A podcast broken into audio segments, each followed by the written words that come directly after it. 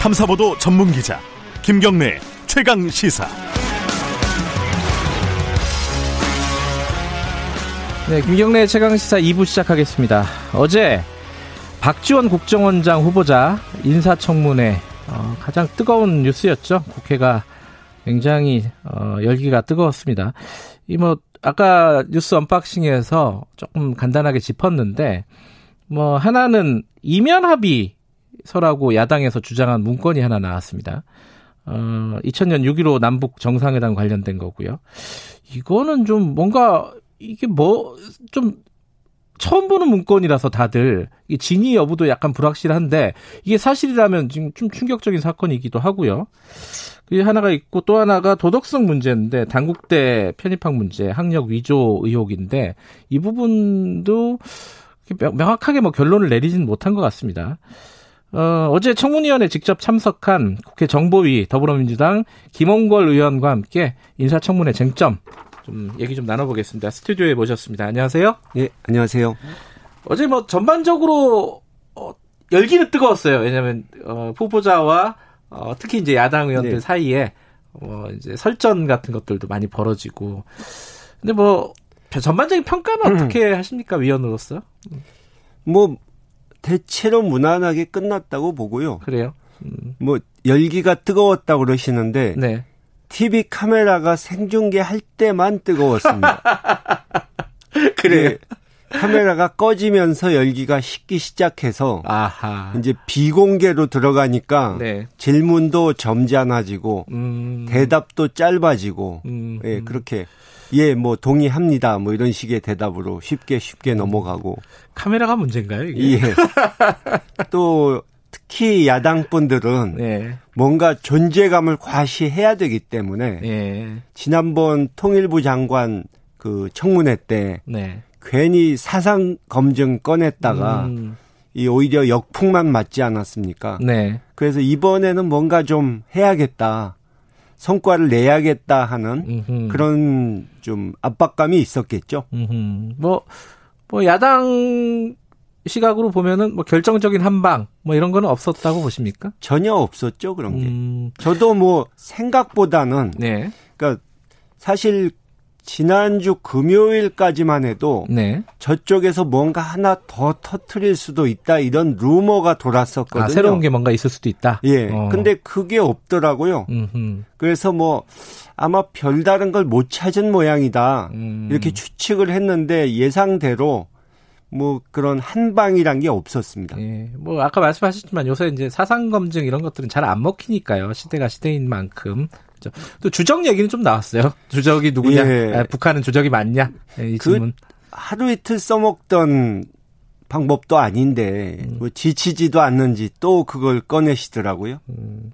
근데 어제 나왔던 얘기 중에 이게 주호영 원내대표, 통합당 원내대표가 어, 공개한 문건 있지 않습니까? 그 이른바 비밀 합의서 거기에 이제 박지원이란 이름이 예. 사인이 들어가 있는 그런 문서인데 이제 5억 달러를 제공한다. 이건 5억 달러 준 건 맞잖아요. 그거는 밝혀진 거고. 정부에서 준 건 아니고 예. 현대에서 이제 여러 가지 관광이라든가 네. 북한 내 대북 사업의 그 권한을 받는 조건으로 준 거죠. 이제 그거는 이제 뭐 다 알고 있는 얘기고 예. 법적인 판단도 끝난 얘기인데. 예, 그렇죠. 근데 거기에 새로 적혀 있는 게 25억 달러의 차관 제공. 요거는요, 어, 처음, 물론 이제 뭐 말은 있었지만 이런 문서는 처음 봤잖아요. 이게 진위 여부가 가장 이제 쟁점일 것 같아요. 이 어떻게 보셨습니까? 그 문건은? 근데, 어, 잘 아시다시피. 네. 그런 액수가 북한으로 간 일이 없지 않습니까? 음흠. 또 그 당시에 그런 게 있었다면 네. 나중에 대북 송금 특검 때 네. 그게 나왔겠죠. 음흠. 저는 어디선가 조작된 내용이라고 봅니다. 음. 근데 이게 그 남북 합의서를 조작했다. 이건 엄청난 범죄에 해당되기도 하고요. 근데 이게 네. 언제 어느 시점에 만들어진 건지 모르기 때문에 아하. 조작이 됐다 하더라도 예. 뭐 지금 수사에서 그 범인을 찾아내기는 쉽지 않을 것 같다는 생각이 드네요. 음, 하긴 이게 2000년 일이니까요, 그죠? 20년 그렇죠. 전이네요. 어. 그래도 이게 어떤 진위 여부나 이런 것들은 좀 밝혀져야 된다고 보십니까? 어떻게 보세요, 김원근 의원께서는? 뭐 누가 어떤 의도로 예. 만들었는지는 밝힐 수 있다면 밝혀야겠죠.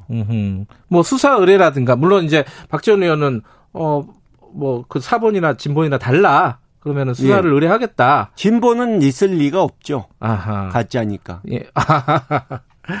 가짜 진본. 어쨌든 그게 오면은 수사를 어, 당 차원에서도 의뢰를 하실 생각이 있으신가요? 뭐 충분히 고려할 만한 일이죠. 음흠.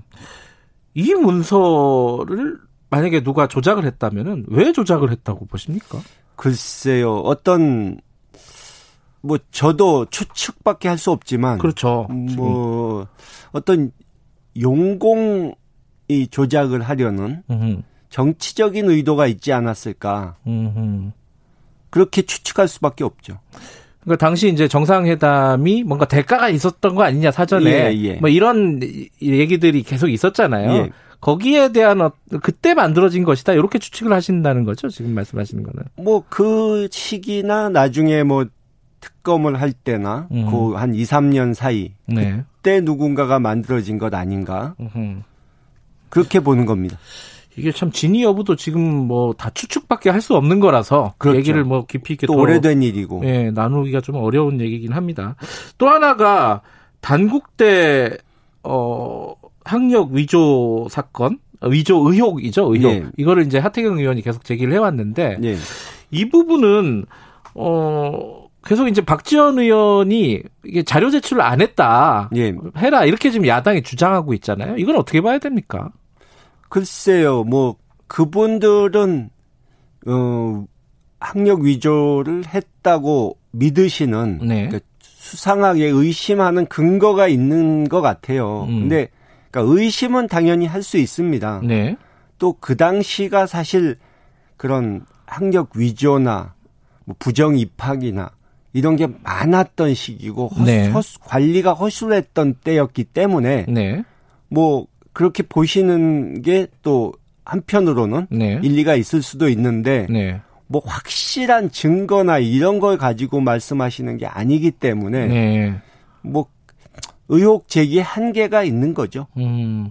그러니까 이제 야당은 계속 그렇게 주장하고 있잖아요. 그 의혹 제기를 해서 뭔가 자료를 제출해 달라. 그런데 박지원 후보자가 제출을 안 하고 있기 때문에 사실상 인정하는 거 아니냐? 이게 이제 하태경 의원의 주장 아니겠습니까? 뭐 이인영 후보자 때 예. 아들의 이제 의료 기록을 내놔라 음흠. 하는 주장과 비슷하게 음. 그러니까 이 의혹 제기한 부분과 상관없는 것까지 네. 사적인 부분까지 드러날 수 있기 때문에 네. 이 제출하기 어렵다 음흠. 하는 게 그쪽 입장인 것 같습니다. 음흠. 이 부분은 이제 어 이쪽 야당 쪽에서는 어그 당국대를 뭐 조사를 할 수 있는 거를 여야가 합의를 하면은 뭐 청문 보고서 채택에 참여할 수 있다 뭐 이런 얘기를 하고 있잖아요. 예. 이건 가능한 얘기입니까? 글쎄요. 그 부분은 오늘 10시에 정보위원회 회의를 저희가 열어봐야 음흠. 확실한 걸 알 수 있을 것 같습니다. 음흠. 아직 결론이 난 상태가 아니고요. 음흠. 어쨌든 야당이 그렇게 주장하고 있는 건 맞고 예, 주장을 음. 했던 것은 맞습니다. 예. 어젯밤에. 예. 근데 그 부분에 여당의 입장은 아직 정리가 뭐안 그 됐다. 그 부분은 음. 여당에서 단독으로 결론 낼 일이 아니고 네. 후보자와 또 얘기를 해봐야 되니까 음흠. 후보자가 그걸 받아들일 것인지. 음흠.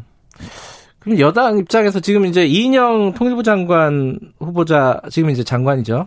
어, 신임 장관 그 인사청문회 청문보고서 채택을 여당 단독이 했잖아요. 단독으로 예. 했잖아요. 요번에는 이게 좀 합의가 될 것인가? 그게 이제 관심사일 것 같은데 어떻게 전망하십니까? 글쎄 저희로서는 합의 처리하고 싶은데. 아, 그거야 언제나 그렇겠죠. 예. 예. 근데 야당에서도 예. 지금 이인영 후보자 청문회에서도 별로 성과를 내지 못했고 네.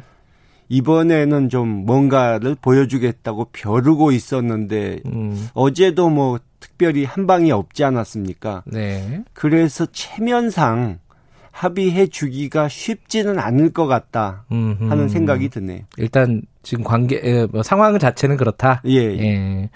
또 하나의 음. 문제제가 이건 약간 어, 어떤 도덕성이라든가 약간 뭐 비밀 합의서 이런 차원이 아니라 정권 후반부 국정원장이잖아요. 이제 마지막 국정원장이 될 가능성이 높은데 박지원 후보자가 이게 전문가라기보다는 정치인이 아니냐. 과연 적절한 인사인 것인가. 뭐 이런 문제 제기가 근본적으로 좀 있잖아요. 야당 쪽에서. 특히 뭐 조태용 의원 같은 경우에. 예, 뭐 저는 당연히 그런 문제 제기는 할 수 있다고 생각합니다. 네. 그러니까 개인의 신상이나 네. 무슨 사상 검증 같은 네. 수준 낮은 공세 말고 네. 이제 그 사람이 정말 이 일을 수행할 능력이 있느냐. 네. 또 올바른 정책을 펼칠 그런 소신을 갖고 있느냐 네. 이런 걸 검증하는 청문회라면 저는 뭐 미국식으로 이틀 삼일 해도 좋고 네. 증인 여럿 불러도 괜찮다고 생각하는 사람입니다. 네. 네. 어 지금 말씀하신 부분에 대해서는 네. 저도 좀 우려가 아주 없지는 않습니다. 아, 왜냐하면 어허. 박지원 후보자께서 네. 물론 정치력이 뛰어나고 능력 있는 분인 거는 뭐 누구나 다 인정하죠. 네. 근데 지금 상황이 네. 이 북측에서 6.15 때 이제 옛날에 박지원 후보자와 상대했던 네. 그런 분들은 다 돌아가시거나 이 현역에서 은퇴를 했고 네. 당시 김정일 정권과 김정은 정권은 많이 다르다는 거죠. 네. 그 김정은 정권은 옛날에 2년 이런 거에 연연하지를 않아요. 네. 실용적이고 당장 자기들에게 뭘 해줄 수 있느냐. 음. 우리의 지금, 지금 어려운 형편을 타게 하는데 무슨 도움이 될 수 있느냐. 이것만 가지고 평가를 하거든요. 음흠. 그러니까 6.15는 고사하고 4.27, 9.19 때 참여했던 분들에게조차도 지금은 좋은 감정을 갖고 있지를 않습니다. 음흠. 왜냐하면 대접을 그렇게 잘해줬는데 자기네들은 얻은 게 없다. 남측이 합의를 제대로 성실히 안 지켜줬다. 네. 이렇게 생각을 하거든요. 네. 게다가 또 지금 미, 우리가 합의를 못 지킨 중요한 이유가 미국 측에서 유엔 제재를 들면서 반대한 것 때문 아닙니까? 네. 그러니까 다시 말해서 남북 간의 협상이 다시 제대로 이루어지려면 네. 미국을 설득해서 뭔가 북측에게 내놓을 카드를 만들어내야 되는데 네. 결국 제일 지금 현재 상황에선 제일 중요한 것은 미국에게 의심을 사지 않고 미국을 설득해낼 수 있는 능력이 있느냐. 음흠. 그게 가장 중요한 거죠. 네. 그러니까 그 부분에 대해서 박지원 후보자는 적임자라고 보세요. 글쎄요. 지금 정보 외교 안보 라인에 네. 그런 걸 해낼 수 있는 분이 과연 있는지 음. 아직은 확신이 서질 않습니다. 음, 그 부분에 대해서는 어 약간 유보적인 생각을 갖고 계시군요. 그렇죠. 근데 지금 박 전 후보자가 어 북미 정상회담 가능성이 열려 있다고 했잖아요. 그거는 이제 사실 우리의 역할도 굉장히 중요할 텐데 이 가능성 있는 얘기라고 보십니까? 어, 저는 한 30% 가능성은 있다고 봅니다. 너무 낮은 거 아니에요? 어, 그것도 많은 거죠. 아주. 많은 거예요. 네. 그러니까 다른 대통령 같았으면 대선 앞두고 지금 코로나니 뭐니 골치 아픈데 무슨 네. 북미 협상이냐. 네. 가능성 전혀 없다. 이렇게 말을 했을 텐데 네. 트럼프 대통령은 좀 어떻게 보면 아웃사이더고 괴짜이기 때문에 네. 지금 물에 빠진 사람 지푸라기라도 잡는다고 그런 거라도 시도할 가능성이 있다고 음. 보고 그러니까 small deal 그 과거에 영변 플러스 알파를 해야 된단 말이 나오지 않았습니까? 예. 그 알파를 좀 작은 것으로 하고 북한에게는 알파를 주는 것을 제재 완화 플러스 네. 연락사무소 같은 걸 주는 거죠. 네. 평양에. 그러면은 북한 입장에서는 체제 안보에 도움이 되는 것을 받는 것인데 네. 미국에서는 그것을 북한이 비핵화 방향으로 가겠다고 하니 우리가 평양에 상주 인력을 배치해 놓고 감시하겠다. 네. 이렇게 명분을 달면 되거든요. 그 정도 합의는 또 정상이 음. 안 만나고 그냥 예를 들어 뭐 김영철 부, 이 부장과 폼페이오 장관이 만나서 합의문 사인하는 걸로 해도 됩니다. 음, 그러니까 한 30%라고 하지만 네. 그것도 지금 상황에서는 꽤 높은 어, 거죠. 높은 걸로. 음. 박지원 후보자와 저와 견해가 좀 다른 것은 네. 그 박지원 후보자께서는 일단 뭔가 합의라도 작은 거라도 성사되기만 하면 다행이다. 음흠. 이렇게 보시는 거고 저는 그런 게 북미 간의 합의가 되더라도 그것이 자기들끼리만의 합의. 네. 그러니까 통미복남이 된 상태에서의 합의면은 나중에 우리에게 손해일 음. 수 있다. 네. 한반도 평화만 생각하면 좋은 일이지만 네. 우리가 북방으로 진출하고 네. 남북 경협을 본격화하는 상황을 생각했을 때는 네.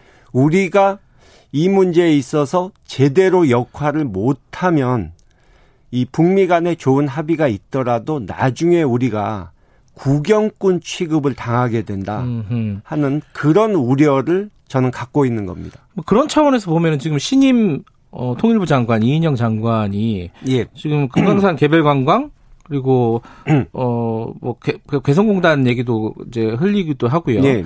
이런 것들을 추진을 하겠다 남북 간에 음. 이제 저 이건 독자적으로 추진할 수 음. 있는 부분이다라는 취지의 지금 구상들을 밝히고 있지 않습니까?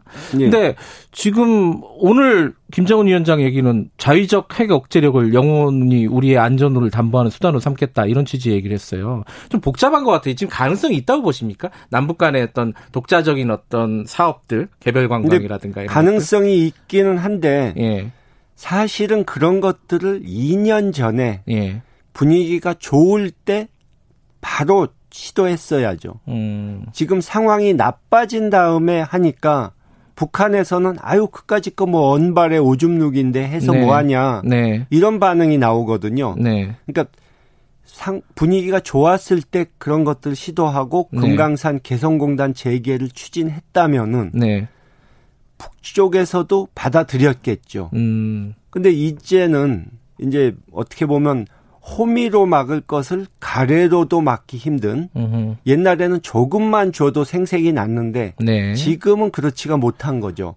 사실 철도 같은 것도 그것이 공사를 당장 시도하면 유엔 제재 위반이 되지만 북한의 고속철을 깔려면 계획을 세우고 설계하고 이러는데 시간이 2년 걸립니다. 네. 그러니까 그때 시작했으면 네. 유엔 제재는 위반하지 않으면서 우리가 북한에다가는 우리 지금 하고 있지 않느냐 네. 하고 큰 소리 칠 수 있었는데 네. 그러지 못한 게 굉장히 저로서는 아쉬운 부분이죠. 근데 아쉬운데 그러면은 지금 그럼 무엇을 해야 되느냐? 당장 그러니까 지금 당장은 네. 이 우리가 직접 북한에게 뭘 붙잡고 설득하고 이거는 쉽게 통하지 않습니다. 음흠. 오히려 미국을 상대로 설득해서 네. 이 북미 관계 개선이나 네. 남북 간의 어떤 협력 사업을 할 수 있는 카드를 음. 만들어내는 게 더 급한 일이죠. 미국 설득이 더 중요한 그렇죠. 상황이다. 상황 자체는. 예, 맞습니다. 음. 알겠습니다. 오늘 뭐 정보위 회의가 또 있으니까 인사청문회 예. 채택 어떻게 되는지 좀 지켜봐야 될 것 같습니다. 오늘 말씀 감사합니다. 예, 감사합니다. 국회 정보위 어, 더불어민주당 김홍걸 의원이었습니다.